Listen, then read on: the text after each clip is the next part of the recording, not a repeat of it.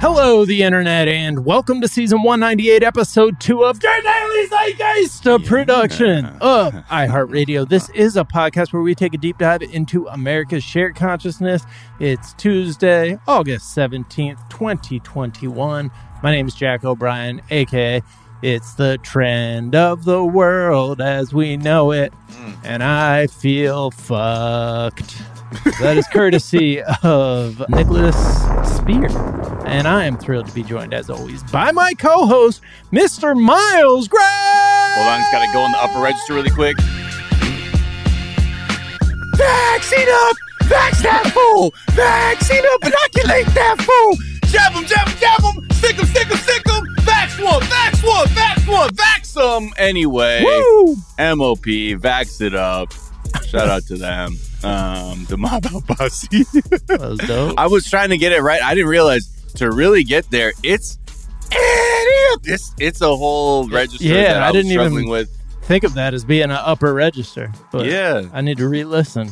Thank you. But anyway, shout out to me right now for just trying to come up with just, you know, odds hip hop vaccine style AKAs. That's what we're doing right now. Well, Miles, Yes. before we get to our wonderful guest today, Yeah, Uh, we got to let them know that on August 25th, a single week from today, yes. one American week from today, we are doing a live show, uh, Yeah. 6 p.m. PST, 9 p.m. on the EST, and we are bringing you the year 2000 in a live streaming, audio, visual, interactive. We're going to be taking your questions, checking out your comments, extravaganza. Mhm. With special guest Chris Crofton, What? the the cold brew powered one. Uh, Oh, with a dodgy memory, so we will see what he remembers from the year 2000. It's going to be wonderful. It's going to be hilarious. Go to momenthouse.com slash the daily zeitgeist to get your tickets. It's 10 bucks. Also, you can get a limited edition poster. You know, help us out. Grab a poster. Mhm, And, and and look, if you forget how to remember a URL, just check the footnotes. It'll be right there. Any of our social media handles We'll have the show promo notes? stuff right there. Right there in the description of this very episode. Boom. Well, Miles, we Yes. are thrilled to be joined in our third seat by the hmm comedian, writer, pop culture critic whose newsletter was named one of the best 2020 newsletters to subscribe to that will keep you informed and entertained by Marie Claire. She's the host of the TV I Say podcast, the creator of the Badass Black Women's History Month project, and her writing has appeared in little places like the AV Club, The Guardian, Elle, Variety, Vice, Jezebel, Vulture, to name a few. Please welcome the brilliant, the hilarious, the talented Ashley Ray. Oh my God. Hello. Welcome, welcome. Hello, I'm hello. so glad to be here. We're Wow. so glad to so have glad you. to have you. Uh, it's Oh always God. I'm like, man, we got to have Ashley on. Also, we I, we got to talk 90 day at some point too, because that's Of like course. that's one of our great overlapping interests. I Yeah. on top of weed also. So Yeah, Um, weed, 90 day. I mean, and I mean that tell all last night, I, or on Sunday. I, oh yeah, I've I only caught the beginning parts. I got to watch the rest after. But I'm ooh, boy, go boy. Yeah. It's Where are we in the world of? wait, First of all, how many seasons in to? Oh, 90 I Day? mean, of, of Well- which spinoff? I mean, Yeah. currently we're finishing uh, 90 Day Fiance Happily Ever After season six, and then 90 Day Fiance The Other Way season three comes back next week. Yeah, and then that's we've when got, Americans go abroad and uh, yeah, and are- fall in love with people in other countries. Got and then it. there's what Love in Paradise. I'm about to start Oh, watching that one, Love which in everyone just says Paradise, like yeah. sex tourism. Basically, So okay, so Oh, 90 Day Love in Paradise. You know, every season they have the clear like sex tourism couple, like the old lady who's just going down to clearly get dick. And I am impressed because Love in the Caribbean is not like that. Like it's Mm. legitimately people who are like, I was in Jamaica for two weeks and it was the most beautiful time of my life. And so I was just having all the raw sex in the world and I got pregnant. and now I'm trying to convince Here this we man to move to America because I'm having his baby. there you go. oh, I'm ready. Okay, I'm Yeah, ready for that it's, one. Yeah. I actually think it's incredible, and it reminds me of the early days of 90 Day Fiance. Like Right. it's just people who you wish they could get it together, but they can't get out of their own way. right. Versus now we just have like demented abusers and things like Yeah. that. Which And you're uh, just like, yeah, people like, who clearly hate each other, and you're just like, please stop, like encouraging Angela to do this to this man. yeah, or herself. We- Yeah. And are Dr. they- sorry. Are they? They're not bringing the couples together. The couples are together in the first place, and Oh, then yeah. Oh, yeah. Okay, got it. These, these are people who'd be making these mistakes without the Without a camera, Right, right, right. Exactly. Yeah, yeah. is the added benefit of it all being documented. exactly. Wow. And we can feel better by comparison about our terrible Yeah. life decisions. That's go. the whole point of these shows. All right, Ashley, we're going to get to know you a little bit better in a moment. First, we are going to tell the listeners just a few of the things we're talking about. The Texas Supreme Court has sided with Governor Abbott Mm. about whether or not you can mandate masks. I'll give you one guess as to which side they're on. And Which way did the all GOP state Supreme Court go? I wonder. Yeah, but fortunately, some of the county officials are just ignoring the shit out of them. But we'll talk about that. We'll talk about how to embrace fake meat. Uh, we will talk about the new grift, which is musicals. James O'Keefe starring in a musical, which we've all been waiting for his musical theater debut after Oh, that yeah. Prince uh, lip syncing video. We'll talk about just the horrifying scenes coming out of Afghanistan. And then we'll talk about Taco Bell if we have a little a little extra We're gonna have time to. We'll have time to talk. we about got to get Taco to Bell. Taco Bell Come because on, they're introducing like futuristic drive-throughs that look like Daft Punk designed a car wash. it's like four lane drive-throughs that are all angular and like They're fishing, bro. They're as shit. fishing. Yeah, you know what I mean? Yeah. We're going vertical. All of that, plenty more. But first, Ashley, we like to ask our guest, what is something from your search history? Oh, something from my search history. I okay, I I was looking and literally my search history for the past like 3 days is all just the names of bars from Bar Rescue because I've I've been, I've been obsessed with like this bar rescue marathon and then I Mhm. just spend the entire day just going I wonder if that one still exists. And then I'm just googling like Fifth and Vine, The Roost, like all these ridiculous names he comes up with for these like companies. One was like the Copper Rocket. He changed like a thriving bar into the Copper Rocket. It didn't survive. Ugh. wow. Yeah. What the? F- I mean, did you? uh, So I'm guessing you also are. You watch Bar Rescue too? Oh yeah, yeah. Yeah, I'm So, my, yeah. myself. I mentioned this because did you see that clip of him on Laura Ingraham? I did where he's like, workers are like dogs and you need to starve them. Hungry dog's obedient. You're like, Yeah. and it's like, oh no, but I like if you watch Bar Rescue, it's like Yeah. he could have said worse. Like if you watch Bar Rescue, he will be like, say you're a dumb idiot sandwich in front of your grandmother. Like tell your father you're a failure. you're a failure. Tell him now. Yeah, tell him, tell him now. Yeah. So Wow. like honestly for John Taffer, like that was him trying to probably make a compliment, like for his scale of like what is okay to say. Have you seen any bars that you know on Bar Rescue? Because there's one in the valley that I grew up like never going to because it was like the old washed like elderly bar that we're just like "Fuck, we're not going in there. That it was uh, like then it was on and I was like that's what it looks like inside. But it's always a, a startling thing when you see a local bar in there. Yeah, they did one in Chicago and like I mean River North, which is literally just where tourists hang out. Mhm. And they were like, we're gonna turn this into the local and make it like a bar where local Chicago people want to go. And I lived in Chicago for seven years. No one goes to that place. Like it is just full of tourists who are like, oh my god, I want to go to the bar from the bar rescue episode. Right, Like, right, right. Yeah. Wait, which one was it before it became the local? What was the vibe in that place? Was it the one where they Oh. had all the like art, the musicians and shit in there?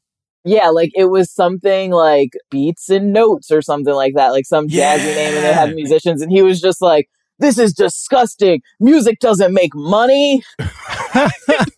Like and that, like, like, the that's owners all. were just- like had like this like artistic disposition with like we wanted a Yeah. place where people could do art. They're like, but you're broke, you yeah, and he's like, "What's what's more important, sending your daughter to college or putting art on your walls?" And Right. it's like that's that's how John Taffer sees the world. It's That's that's, it. amazing.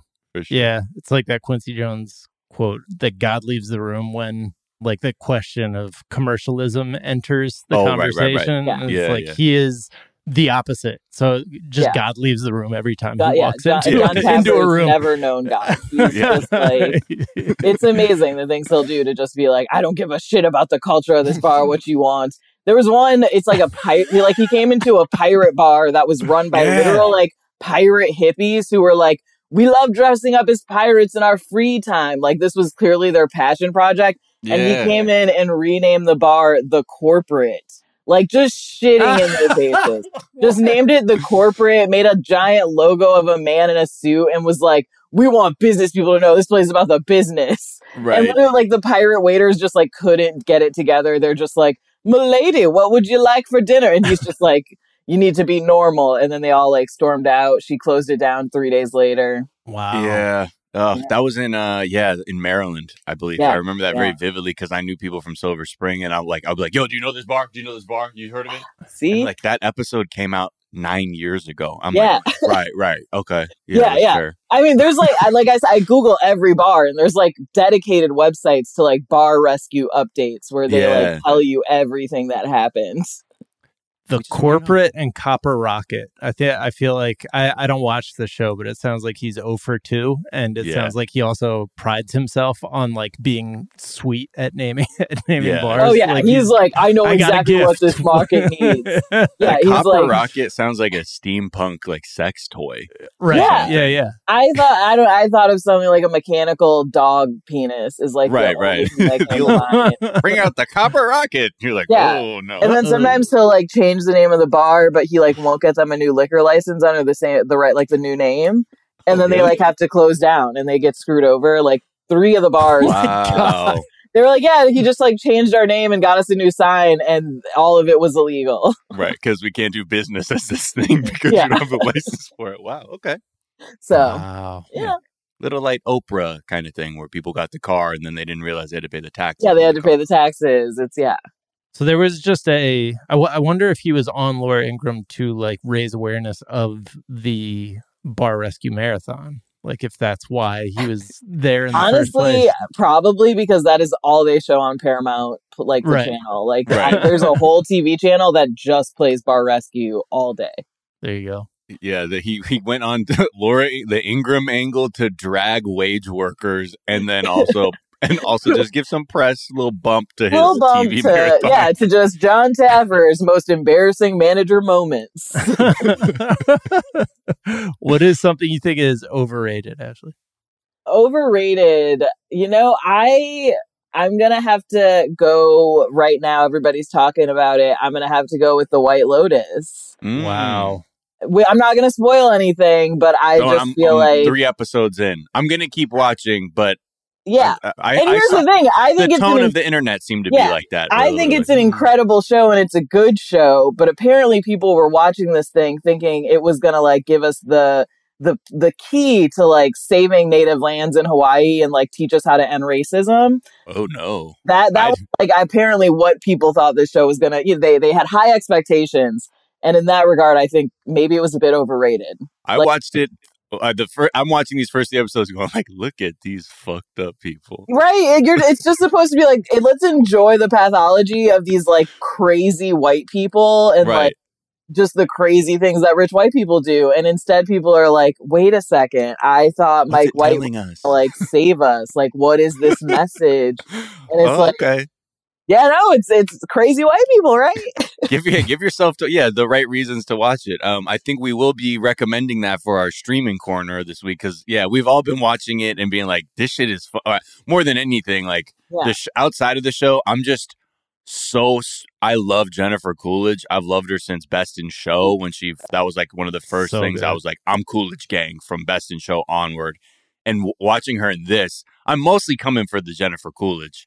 Uh, if I'm gonna be real, but like every, but I stay for the rest of the mess. But she's been fucking unbelievably good. Yeah, she's such a great so performer. good in it. Yeah, people I feel people like the- always think she's like that too. Yeah. when you're like, no, Jennifer Coolidge is a fucking artist, man. Like you She's gotta- like one of the best actresses. Like she gets into these characters. People are like, no, she just kind of seems like a bimbo, and it's like, no, that's the watch an interview. Watch an interview really quick. Yeah. Come on.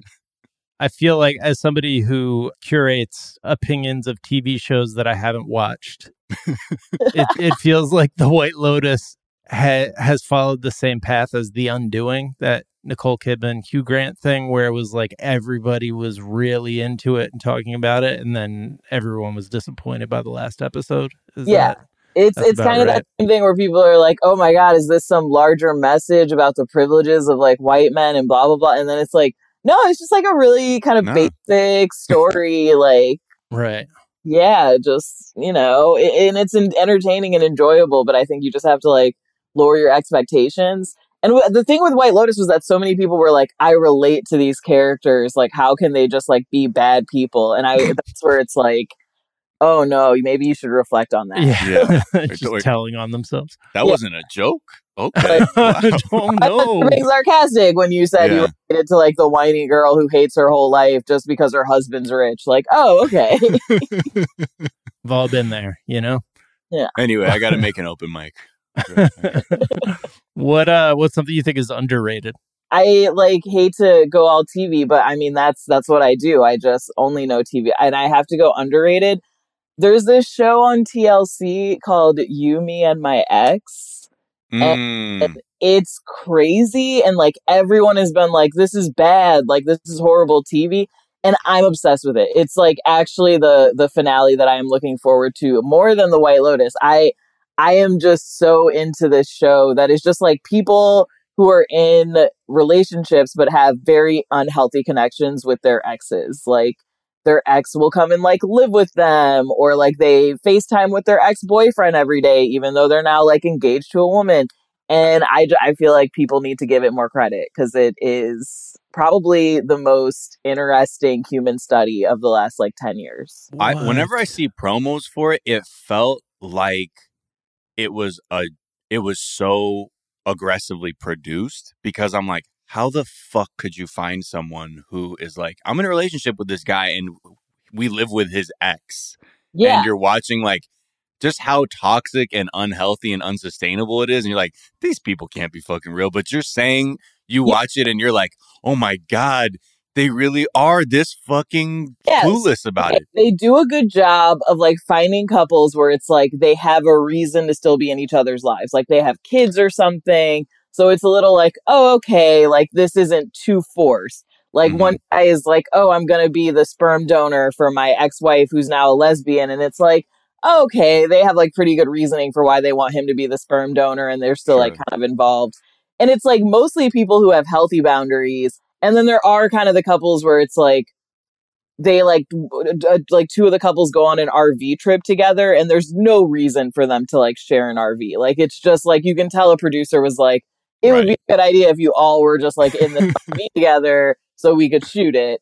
And that's when it's a little like okay, this is like overproduced drama, like what that that part okay. Right. Yeah. But I- like there's good stuff. There's like also the part where there's this guy who like he met this woman and they went on like two dates and then he got sick with COVID and was in the hospital for like nine months. oh my Ex-wife like moved back in with him to take care of their like five kids. He gets out of the hospital, moves back home, and the first thing he does, he's like, That girl I went on two dates with, I want to move her into the house because I think I'm in love with her Oh no. Whoa. and he's like he like he's like oh my daughter shares my bed sometimes so you can't sleep with me and he like puts an air mattress in a closet for her and that and he like is legitimately like no this is like a good idea like why wouldn't you want to No. sleep in my closet like this is great Oh It's- and that's Uh, like oh this is excellent television yeah. Okay. I'm in. Now I'm in. I mean, the close, I feel like, I don't know, in our dating lives, like I've definitely gone out and then someone's like, oh yeah, like I still live with my ex, but it's like all good. Like we're in the process, like they're, they're about Yeah, to move out. Thing. or whatever. And I'm like, okay, I could vibe with that. I, I one time I had a friend who straight up went home with somebody on a date, and they're like, okay, when you go in, just be quiet because my ex is asleep in the other room. And he's like, wait, what? And then found out like at the threshold what the situation is. It's like he's fine. We've been broken up for like a couple months now, but just he gets really cranky. So like, let's just be really quiet when we walk through. And it was like, He's just got a real so- temper. So be That's- quiet. really angry guy you know Yeah. and- yeah Don't worry, he's like five two though. He's harmless. He's harmless. He's harmless. yeah, I feel like I hear about this more than I would expect. Like uh, we we just ambiently heard about it through like Wayne Brady, the fact that he lives with his wife and her new and they had that whole TikTok dance to Right. explain it to us too. yeah, but like yeah, I just hear about it all the time in like people's daily lives. Because I think you know rent is hard. Like finding a place is hard. So like there's definitely a lot of overlap there. Yeah, it's I get the well, survival based ones, but Yeah. like the ones where it's someone who's just like, ah, I just can't quit you. made a life decision. And there's, yeah. there's yeah, there's like one couple where the ex-wives became like best friends and they're doing like nude photo shoots together and the guy is like why is my new wife like doing a nude bathroom photo shoot with my ex-wife like Right. you know but that that's how some people heal that's Yeah. yeah. Right. Yeah. we all have our own ways of moving on. Well, that sounds incredible. So go check out You, Me, and My Ex, y'all. Um, let's take a, a quick break and we'll be right back.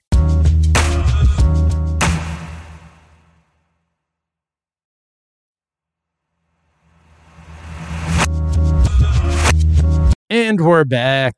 And let's talk about masking laws around the country, specifically Texas, where they are basically run by Republicans. All the all the big office holders, all the big Any judges, office worth having. yeah, are all Republicans. And despite what like present tense science is showing us, they're just like, nah, I can't, can't, can't tell us what to do. Yeah.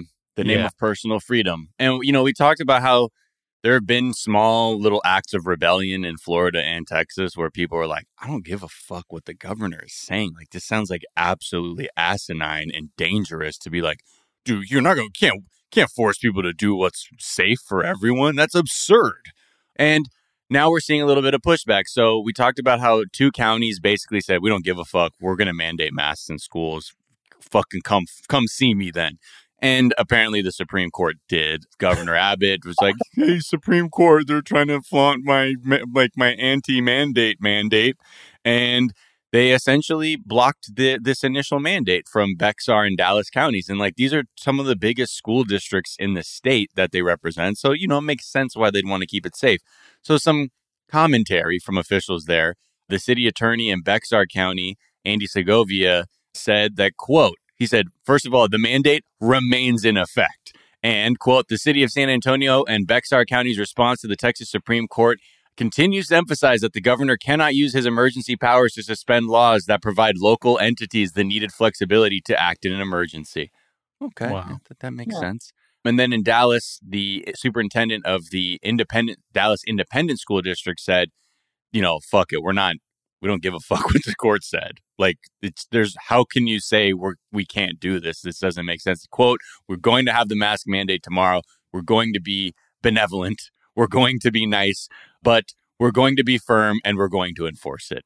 So yeah. I mean, yeah at a at a That- certain point, can they just be like, "We're going to do it from home"? Then, like, if you if you insist on not letting people wear masks while we're in, like, we'll go back to shitty. I feel like that's school? worse than the mask mandate right? Yeah. for, And so- also, for those like, people. uh, because because Texas is so like we refuse to believe this. A lot of school districts aren't even offering at home options. Like you have to be in school. Right. because it's all you know like if you think about all the dynamics right it's like they they want the kids back in school to alleviate the pressure on the adults that are workers so Right. if they don't have to be at home with their kids there's less of a crunch for the child care because they're at school again but then on top of that if you do the mask then you're reminding people that the covid rates are going out of control which could prov- which could create another lockdown which obviously entities like the chamber of commerce yeah. absolutely hate because they've been like, "Do we have to keep the revenue flowing. So no matter what, everything's just sort of linked to this idea of like never wanting to acknowledge that it's bad enough that something has to be done for the sake of just letting business rip um, or business Yeah. as usual. I mean, I get why it's better for the anti-vaxxer parents to like have their kids at school. I'm just wondering, like, it, can they, if it's not a mandate, can they just be like, well, you're not allowed in our school? Like, what? Just wor- go from home then. I don't. I, No, I guess and it's- because uh, the the governor, along with all these other rules, also put in place rules where the school districts can't tell parents if p- if kids test positive for COVID. They can't share the number of students who have tested positive for COVID. So it's like you, as a parent, even if you don't want to send your kid in, you don't really have the information needed to be like, oh, I Yeah. should keep my kid at home, or like, oh, the numbers are going off the chart because they're just like, nope. Yeah. Like, Right. how'd you get those numbers? Yeah, Oh. they're- like the governor says it's a secret. Like we're not Yeah. allowed to say. And And- yeah, he's got a yeah. cool demeanor though, despite the numbers going up and also finding out that he's been asking for assistance from outside the state because the situation just becomes increasingly dire. It's like so much, you know, so much double double speak and just lack of acknowledgement happening that yeah, it's just the, Yeah, the chaos still continues. Yeah, I'm I'm a fifth generation Texan. Like my whole family is in Dallas, and I, I feel like I don't know. It's like the perfect example of just everything Texas is. Like on the one side, you have these people who are like, "We're never gonna wear our masks," and then the other side, you have these people who are like, "We will do whatever we have to do to wear these masks. Like we don't care if we have to go to the Supreme Court and fight you. We don't." I, I know in Houston, they like some people they did a restraining order against the governor. Mm-hmm. Wow. Yeah, yeah, so that to they prevent it. Yeah, to prevent him from like being able to arre- like you know do anything about people wearing masks so i just feel like it's just like the two like staunchest like just most stubborn sides like fighting against each other right. In the stubbornest state.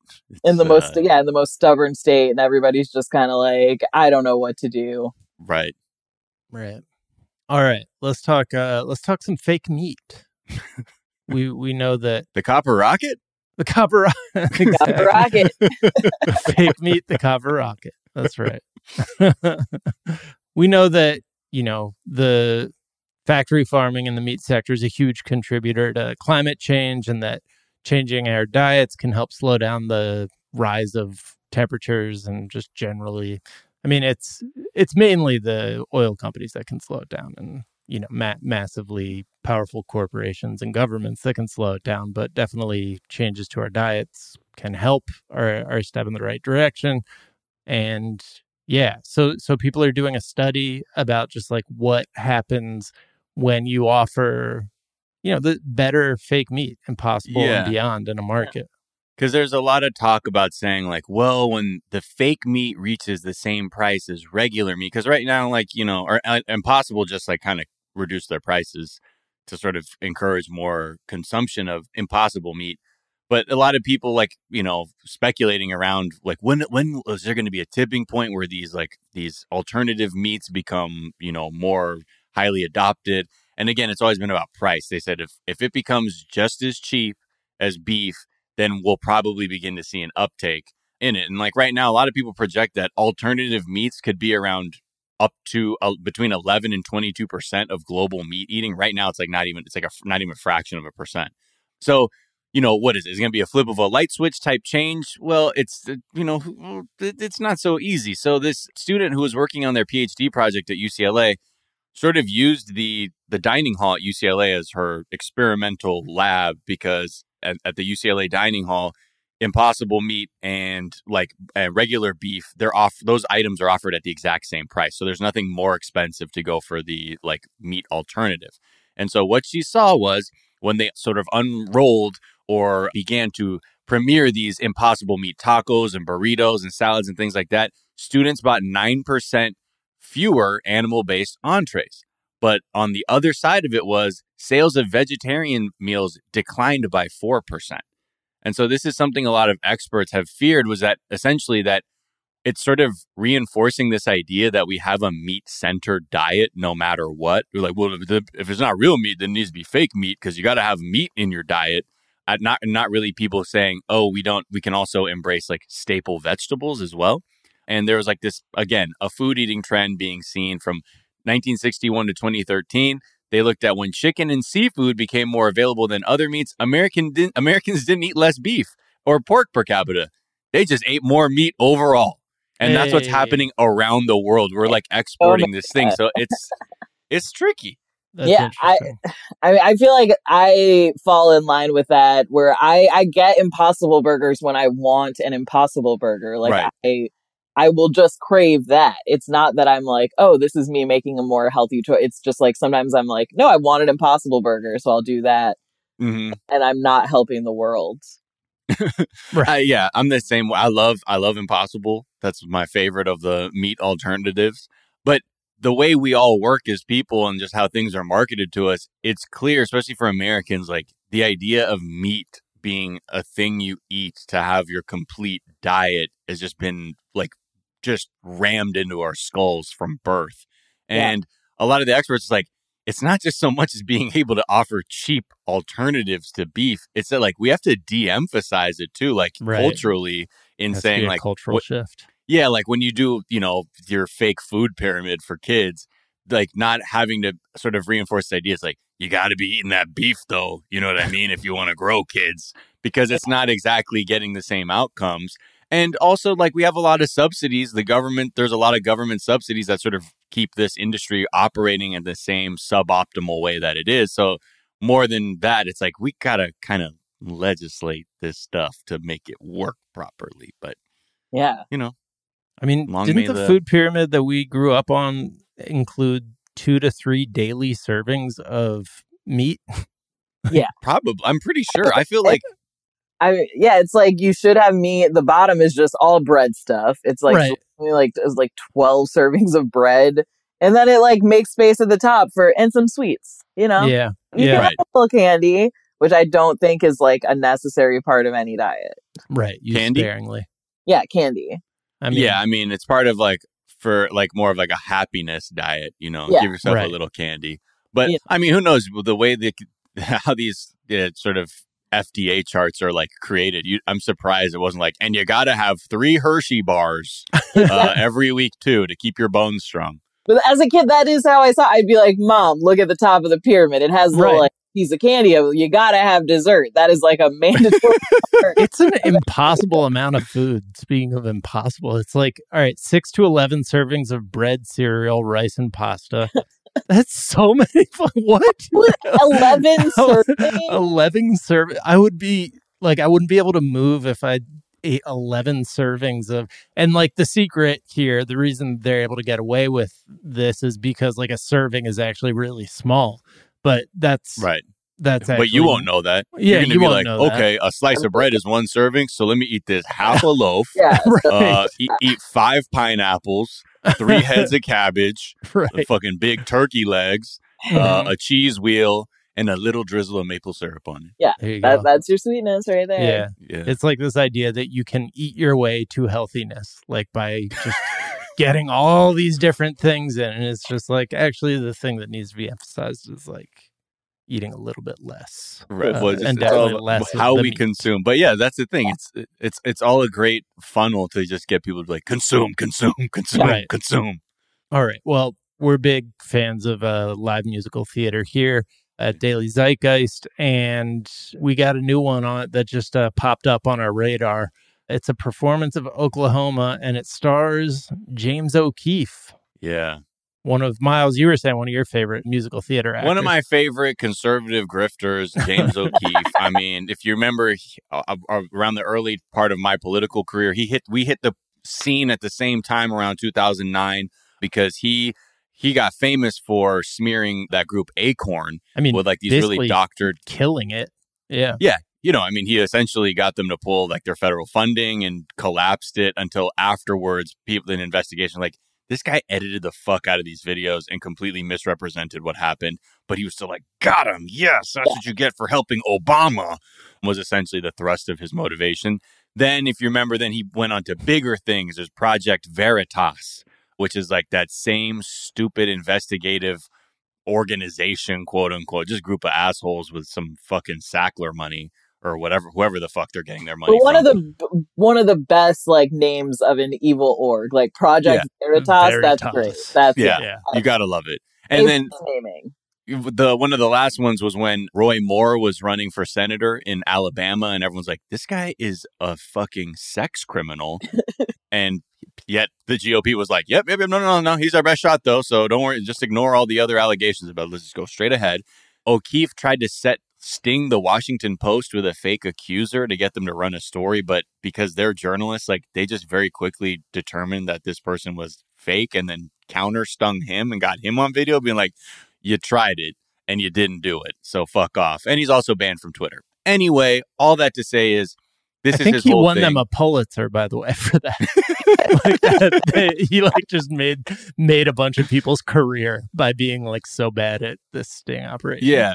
Yeah. And so then he got banned from Twitter because he's just a big misinformation spreader and he fir- he had this track come out. I don't know if you, we covered it to the tune of Prince's controversy, but it Mhm. was oligarchy. And I just want to refresh everyone's memory just briefly because I want to remind people he is not talented and he shouldn't be doing anything. Oh, here we go. controversial that are conservative group. promoting misinformation. Times reported that the footage from Project Veritas was part of a According to Stanford research, coordinated disinformation. coordinated disinformation. So this video is him, James O'Keefe, like wearing the lamest outfit. Like he's Oh, got yeah. like black jeans, black belt, Yeah. black t-shirt on, and It's there's a lot of whole choreo. thing. Yeah, It looks it's He's very the greaser, like everyone else is just in t-shirts, and then he's like Danny. like- yeah. It's Sandra Dee in the, in the final part of Grease when she comes back edgy. yeah. but if that was being performed by history's worst dancing with the stars contestant like One hundred percent. Yeah. he looks so uncomfortable and is just like you can see that he's consciously placing his hand with every movement like as Yeah. somebody who's very self-conscious about my hands i i see a fellow person who doesn't know what to do with their hands Struggles uh, with the this. choreo a little Yeah. bit. It- it's important to note he has a boombox on his shoulder. yeah. And that's Yeah. how you, that's how you know this is something musical. And then there's like some. I just want to play a little bit of his dancing really quick. Oh, oh. Okay, it's not good. It's cringe. It's bad. Wait, so are they saying because they are an organization that is funded by billionaires? Like, Yeah, what, yeah, what uh-huh. does he think an oligarchy is? Hey, uh, come on, whoa, whoa, Jack, come on now. I didn't come. What, what am I, this Young Turks to debate you or something? Come on, no, bro. but I'm just so confused. what what does he think the oligarchy is? He's, you know how it's always, and with conservatives, it's selective, right? So Yeah. You only acknowledge the oligarchy that is diametrically opposed to your belief system rather than the one that you are sort of being funded by. Right. Yeah, like he has upside down Twitter logos, so I I imagine they're the oligarchy. yeah, Uh huh. because they that- banned him. Yeah, because they banned him. Right. Right. Okay. So that's why he, that's why he had to get mad about it. Yeah, it. you might have missed that little bit of symbolism in the video. yeah, it was uh pretty subtle. Yeah, because at first he was It's he was doing like a leg move that looked like what happens if I was sitting on the toilet for too long and my leg went to sleep and I had to stand up to get it going again. Yeah. Yeah. But I guess that's dancing for him. But Robyn Pennacchia at Wonkette sort of pointed out this new thing that he's into because I hadn't seen it. This this guy Brian Clowdus posted a tweet right that says, "For a while." I thought I would never create again, but I kept going and refused to let the woke mob steal what I do best. We'll get to that in a second. create art. Now I'm officially back in the rehearsal room giving fellow canceled artists jobs and with James O'Keefe as my leading man nonetheless. It's thrilling. And he posted a little clip from their rehearsal from Oklahoma. And again, James O'Keefe is give he's putting it all on the line for this Yeah. So here's a quick quick taste of James O'Keefe in some I don't know version of some fucked up production of Oklahoma.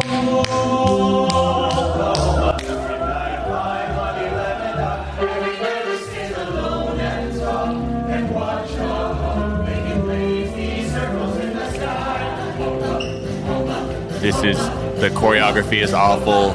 We don't know what's happening.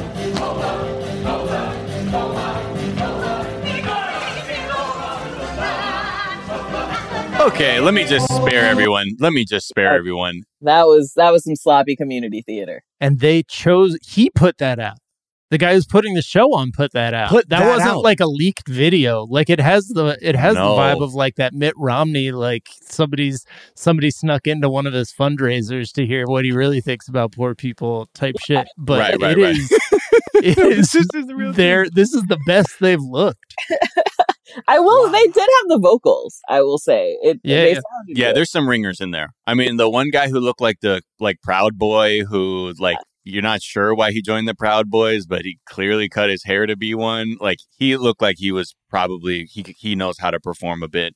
Yeah. along with like the retired like truck driver guy. The this cast is truly an ensemble cast. yes of But- canceled artists. right. So to that point, right, Brian Clowdus, like, who is this guy being like, oh, I'm thank God I get to, you know, give canceled artists a platform. This man is a first of all, he's a political candidate for the Florida House and also a disgraced theater director, which I feel like they sound like prerequisites for each other. Like you can't run for Florida House unless you are a disgraced theater director. And you can't be a disgraced theater director unless you ran for the Florida state legislature at some point. But this guy, he has basically been he was ousted from a theater company that he started because he just has this like abusive and hyper demanding directing style that everyone's just like this is counterintuitive to actually making art. So I just want to point a couple things out. First of all, he did a sexy version of Pocahontas, which he said was much realer to like reality than like most Mm. people would believe. And one of the people who was performing there, I think who was playing Pocahontas, said, "quote uh, reported that during rehearsals she had several calls with Clowdus, who told her that he wanted a quote happy version of Pocahontas's life." Sent notes about making the title character quote sexier and insisted on adding upbeat songs for a more Disney-esque version. Also, several there were there were uh, several OSHA violations that they saw occurring uh, during this production. But when she expressed concerns, she said a production manager threatened her with violence in a production meeting. Yeah, this dude was like getting a lot of positive press for like doing these like big stunts. Like I think he did a a play where what's the what's the one that has the helicopter? Is that Miss Saigon? I think so. Oh Yeah. yeah. So he had a real helicopter land and like they did a performance of a Titanic play where they actually like sunk a boat in a lake, which we're about to talk about. So like Yeah. he was getting it's just like cheap stunts, you know. But Hey, like whoa, whoa, the sort whoa, of shit media on. likes to You're gonna say that about P.T. Anderson when Daniel Day Lewis fell down that fucking mine shaft and There Will Be Blood and actually broke his leg, or Chris Nolan who uh, uh, uh, wants to do everything in camera. This guy's a fucking visionary.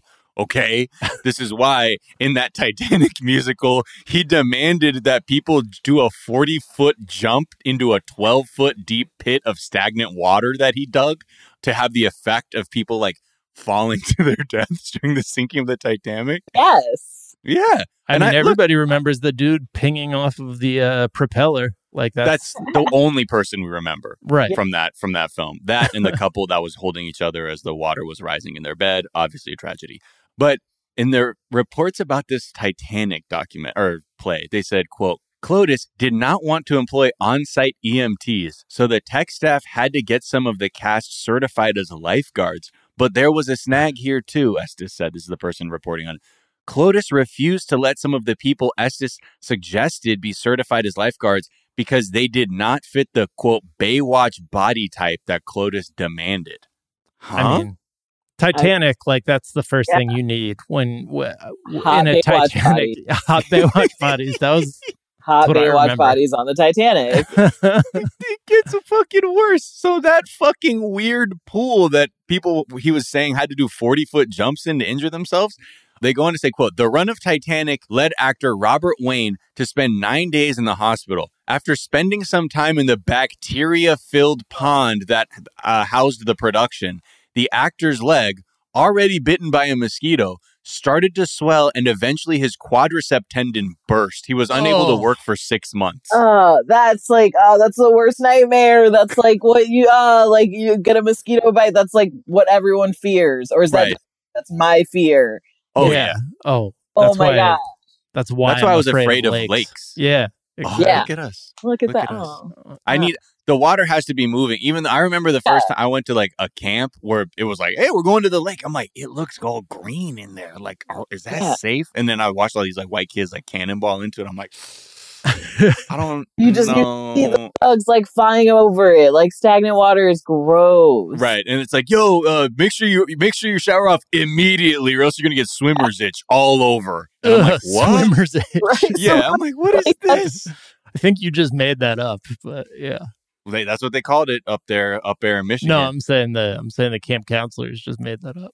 Um, Oh yeah, maybe. But I mean, yeah, it is my worst nightmare. I've learned to get into natural bodies of water since, but it is like the kind of thing where you, you you're in a fucking Titanic play, but your bug bite in the cesspit you were performing in leads your quadricep to burst. Like what? That's uh quadricep to burst. Yeah, not Like, good. I never even heard of that. yeah. I, I didn't think that that was possible. Now I get to live in this scary world where I know it's possible. right. Right. Great. And now you're gonna look like Paul in 90 Day Fiance, who Yeah. wears like a rubber suit to go into like the river because you think, Just full mesh suits to yeah. go anywhere. And I'll yeah, I'll put a condom on because that stuff can can swim up there. I read it in the Amazon River. It happens. There's That's old true. fish. Yeah, Yeah, that's all it takes. that's all stuff that I'm horrified by. Uh, all right, let's take another quick break. We'll be right back.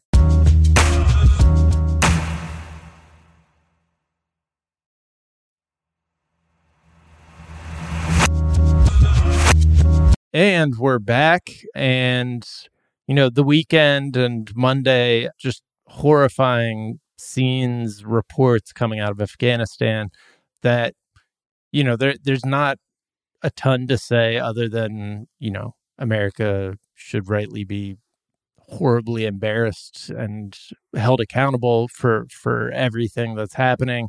I do wonder if this is like the degree to which this has failed and the fact that it was sort of the like dubbed in the mainstream media as like the acceptable war on terror and now it's like we're seeing how just absolutely fucked it's become like i i do wonder if this is going to actually like get into the zeitgeist and get into like people's opinions of like american military intervention uh, Mm. because this shit yeah, just our pattern of these little wars that drain resources and just completely unproductive militarism and occupation Yeah. policies. I mean, yeah, like it's funny the already conservatives like have their own ideas when most people are like, no, it was a failure when we fucking started it.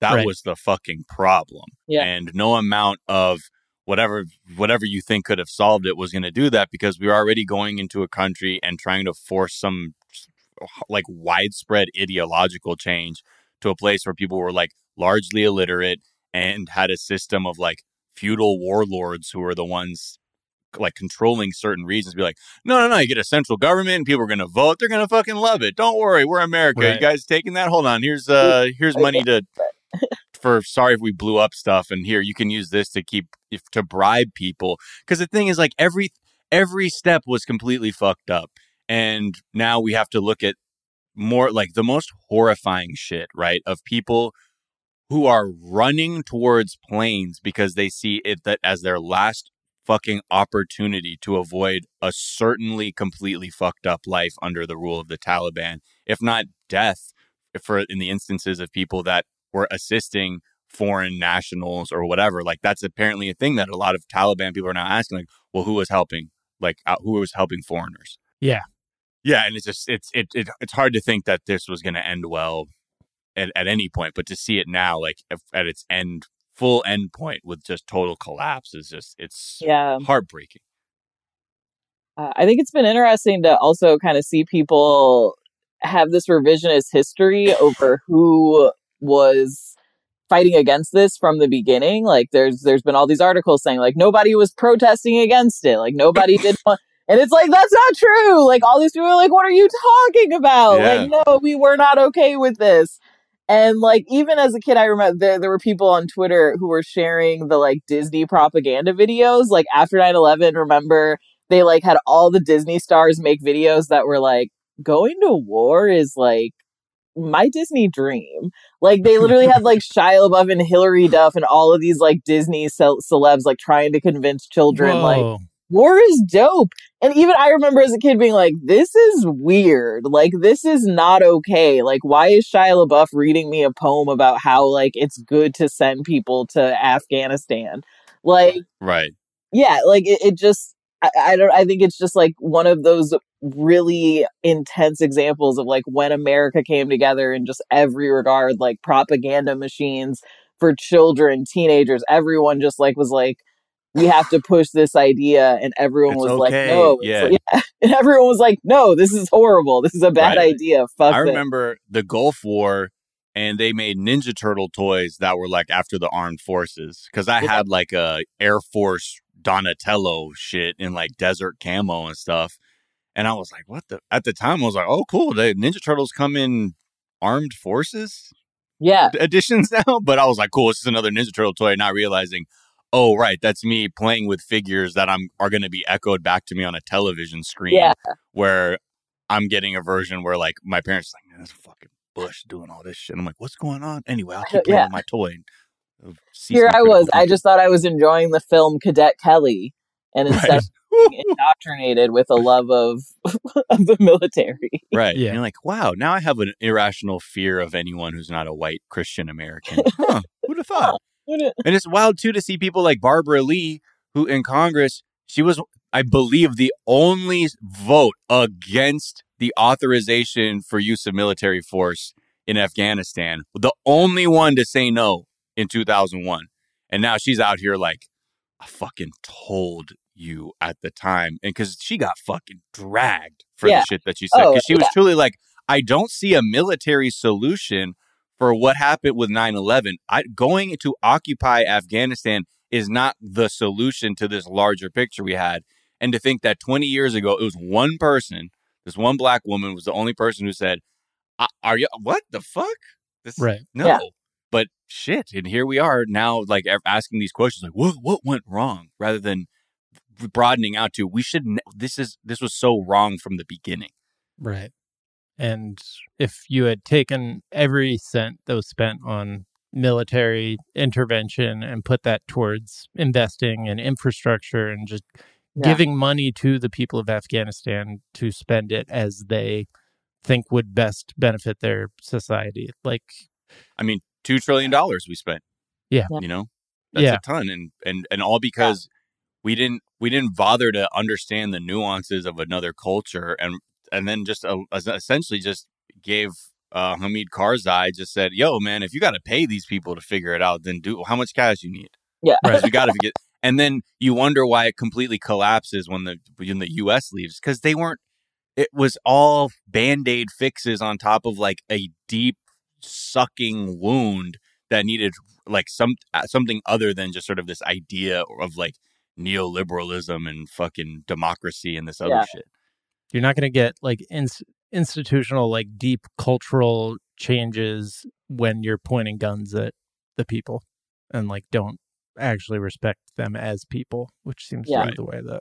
Uh, And now we have to live with the shame of, you know, it's because look, I didn't vote for the Iraq War, or any of that shit, or whatever. But I'm an I'm a conscious American person, yeah. and to see the just fear and how dejected and just dead these people feel that they have no options is horrifying. And it's it just makes you compl- i mean again most people who have some level of awareness about american foreign policy was never going to be like i can't believe america did this right. because that most of history is like yeah i can believe america did that Yeah, shit. America loves doing this shit. right right. and now I'm looking at it and I'm like, it, but then you see this version, people are clinging to planes that are taking off. Like that's not even the sky. Yeah. that's not someone who has options because that there's no way in your mind you go, okay, I can hold on to this plane up into the sky to wherever it goes down. But in that moment, that's your only option. It's it's just horrific. But yeah, I hope Jack that this maybe people will see it, but I don't know how much of that footage you're going to see on mainstream news. That I mean, there are stuff where they show a lot of people going to the like air like the airport in Kabul, but where is there going to be the accompanying commentary from the media to say like rather than being like, well, you know, if actually if George Bush did this and Obama did this and Trump did this better, then maybe this wouldn't happen. Rather than being like, nope, this is this is this is how failed U.S. foreign policy works time Yeah. and again. It leaves a trail of bodies behind. There's a 27 year old, the first, the youngest and first female mayor in Afghanistan, Zarifa Ghaffari, who, as as recently as three weeks ago, was like, you know, there are progressive people in Afghanistan and in Kabul. I feel like we might be able to like pull something off. And now she's like, oh, I'm just sitting here waiting for them to come. There's no one to help me or my family. I'm just sitting with them and my husband. They will come for people like me and kill me. I can't leave my family anyway. Where would I go? Uh, that's a direct quote. And then she couldn't talk anymore. And her her dad was killed by the Taliban last year. They've the Taliban has made three attempts on her life. It's yeah, it's just like they, the U.S. military goes over there, and it's almost like they're working with the Taliban to like reveal who who's like not on board with the Taliban, and then they leave. Yeah. Like, all right, the there's your there's your rats. Here's your targets. Like, Yeah. here- here's all the people that you're going to want to talk to after we leave. Yeah, just yeah it, and i you'd hope that I mean, the the U.S. would have a real concentrated effort to evacuate people, especially those that you know put themselves in harm's way to help this completely misinformed and fucked up military campaign. But no, just abandoning them. It's just, it, Yeah. I don't know.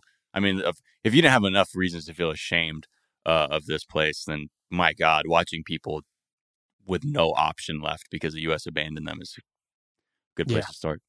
All right. And finally, and what is obviously not the most important news story in the world right now, but perhaps is the most important Taco Bell based story. Taco Bell is. We- How do we pivot? I don't know, man. That's, That's That That doesn't doesn't I'm make you gonna say, do. Here's a, a new American shame: Taco Bell Right. from our micro militarism. and if you're still not ashamed enough, uh, Taco Bell. So there, there's been an overall shift in uh, our fast food consuming habits toward drive-throughs during the pandemic, and you know this is after in 2019 there was there was an overall movement towards like trying to get rid of drive-throughs because they're uh, ecologically bad. They're bad for the health not only of the people consuming the fast food, but the people who live around there and work around there because it's just a lot of idling cars. But now that consumer habits have temporarily changed, the fast food industry is just doubling down, and Taco Bell is at the forefront with this what's being called Taco Bell Defy for some reason. But yeah, like I said, it looks like a car wash that's run by Daft Punk. It's- Yeah, it Yeah. it looks like the the old banks. Like I like I like, like when my mom would take me to do her errands in the old Right. school banks With where the you drive pneumatic under. tube. Yeah, with the tube and they send it. It looks just like that. right, Yeah.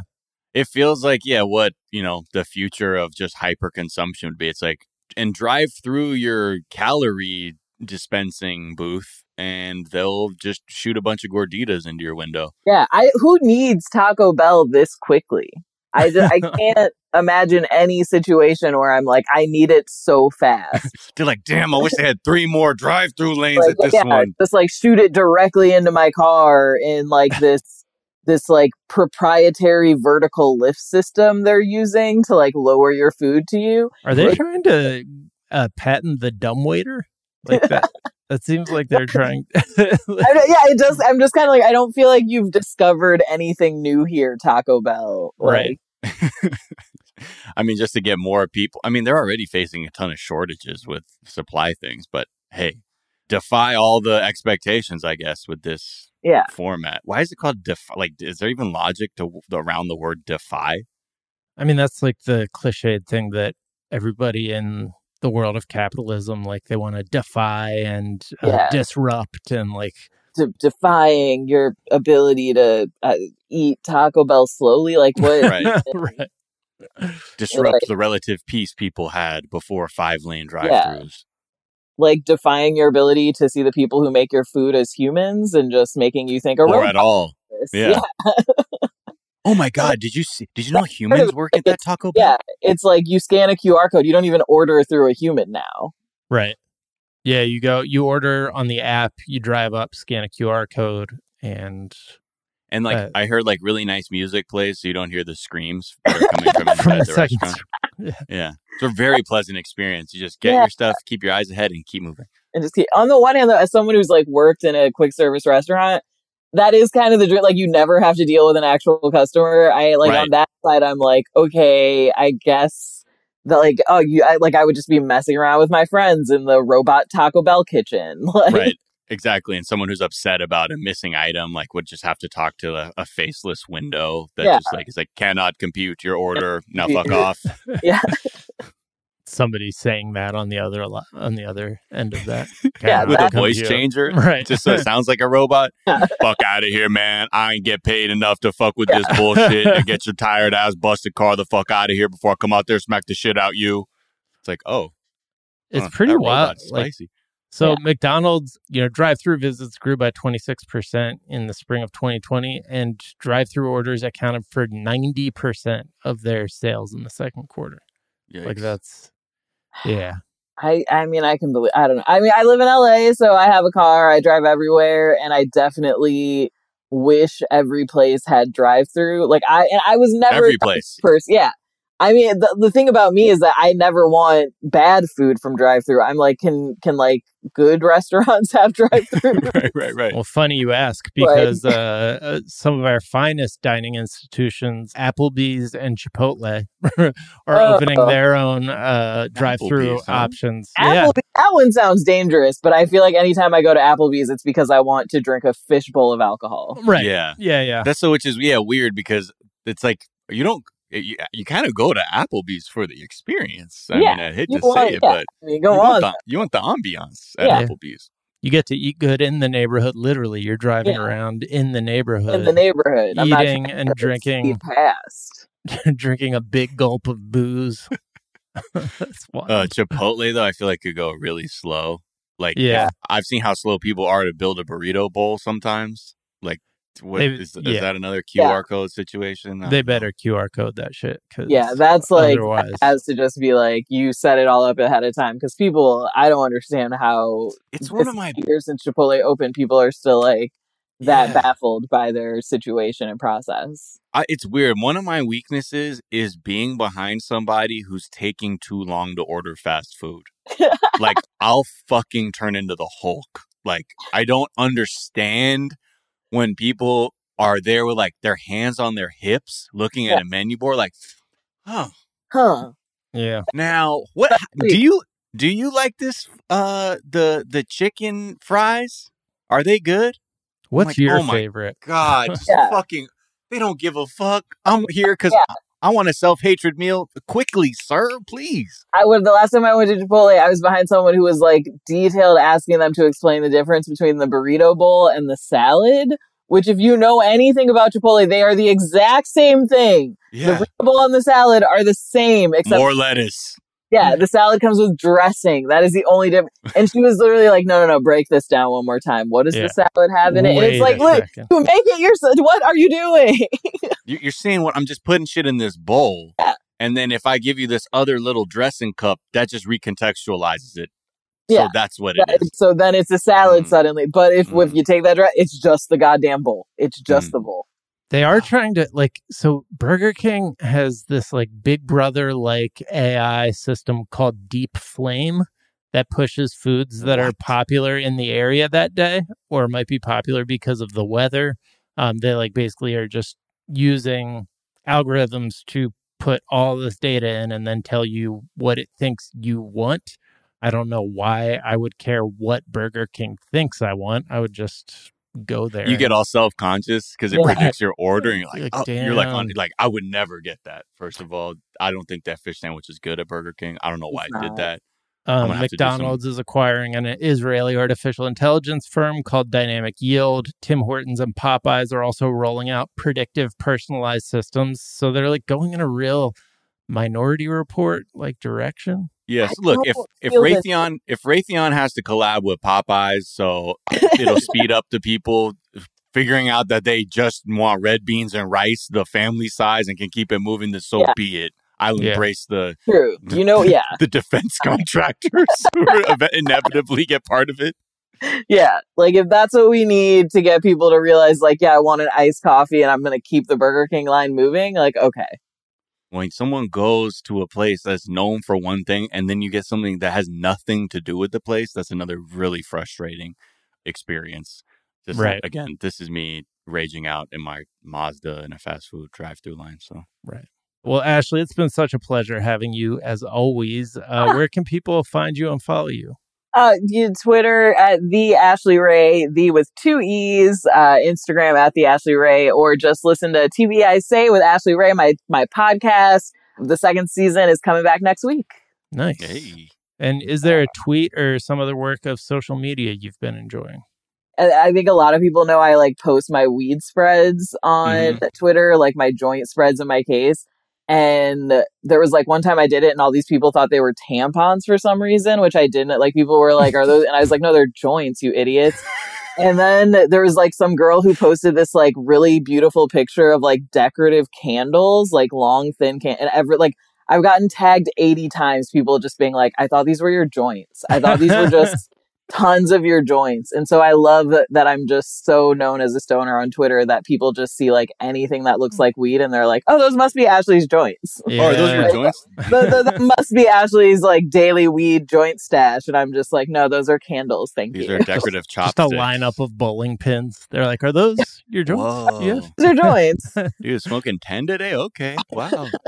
Well, I think, yeah, it's probably because the joint papers, those cones that you use are so colorful and not the uh, standard, like raw, you know, organic paper with the filter shits. Yeah. So everyone's, they, they're the most whimsical joints I've seen. yes, listeners, if you've never seen one of my joint spreads, Yeah. it's it's a piece of art. Yeah, it of is. using natural veggie dyes to get beautiful papers. It's Oh, that's what it is. yeah, Okay. yeah. So because people are always like, "Isn't this bad for your lungs?" And it's like, no, Like, look, I'm already incinerating Yeah, I'm already, plant like- matter and inhaling. yeah. I'm already smoking like ten joints a day. Okay, I think you know whatever damage is happening, it's happening. Uh, Miles, where can people find you? What's a tweet you've been enjoying? Find me on Twitter and Instagram at Miles of Gray. Also, the other pod, 420 Day Fiance, Weed and 90 Day, uh, Sophie Alexander and I. And you can catch that on twitch.tv slash 420 Day Fiance to get those wonderful faded takes on reality. Some tweets that I like. First one is from the New York Times Pitch Bot. It's at Doug J. Balloon, but that's the name that they did just to take a little jab at the New York Times. And it said, we wanted to understand what's happening in Afghanistan. So we talked to three unvaccinated Trump supporters at an Arby's in Harrisburg. Uh huh. Mm-hmm. That sounds about right. Um, and then another one from Olive McGowan tweeted, if you have mommy and daddy issues, then it actually cancels out. You're good. It's true. Scientific. Yeah. A tweet I've been enjoying is from Liz Hines at Anti Capitalism, who tweeted, trying to conceal my not COVID cough like it's a zombie bite. I feel like Ooh. that's how we all feel a little bit. I do that with weed sometimes. Uh, I always have to be like, "That's my, it's weed, it's my weed." Yeah. I'm like, I smoked a blunt and I had a bunch of wax in it. That's why I'm coughing this hard. Yeah. It's- has- please just let me buy this red onion. And, Yeah, and- I was like in this apartment, but and you know, like you do the nice thing, you don't get in an elevator with people because you're like, oh, I don't want Right. to crash. And they insisted, Right. they were like, no, it's fine, get in the elevator with me. and And the second I step on, I like got weed cough and like was just and was just like these people have to think I'm crazy, and I just had to be like, no, it's weed, I promise. right. Nice. I feel like everyone has to say that. Yeah, and they were weed, like, it's we weed, can it's tell, girl, we can smell it. We can. Yeah. You smell like a walking ounce. Like, yeah, we get it. Uh, well, you can find me on Twitter at Jack underscore O'Brien. You can find us on Twitter at Daily Zeitgeist. We're at The Daily Zeitgeist on Instagram. We have a Facebook fan page and a website, dailyzeitgeist.com, where we post our episodes and our footnote, but no. Where we link off to the information that we talked about in today's episode, as well as a song that we think you might enjoy. Miles, what song are we going to send people to check out today? Just a collaboration between some great Canadian musicians and a Japanese artist, uh, Jonah Yano and Bad Bad Not Good, together on this track called Goodbye Blue. Jonah's vocals are like really dope, kind of, you know, James Blakey, sort of, you know, falsetto but haunting, but it's got a lot of emotion to it. And Bad Bad Not Good. I mean, as producers, as musicians, they're fucking undefeated. So uh, just a great collaboration between the two. So check this one out. It's called Goodbye Blue. All right. Go check that out. The Daily Zeitgeist is a production of iHeartRadio. For more podcasts from iHeartRadio, visit the iHeartRadio app, Apple Podcast, or wherever you find your favorite podcast. That's going to do it for us this morning, but we are back this afternoon to tell you what's trending, and we will talk to y'all then. Bye. Bye.